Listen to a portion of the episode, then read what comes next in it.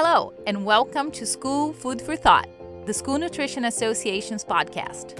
I'm Danielle Duran Barron, S N A Vice President for Marketing Communications and Industry Relations, and this season of our podcast is sponsored by General Mills.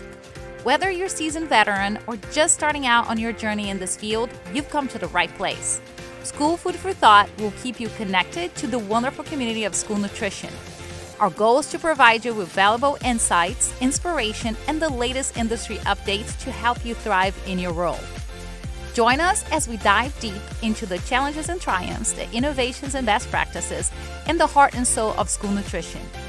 Each episode will bring engaging and dynamic conversations with school nutrition leaders.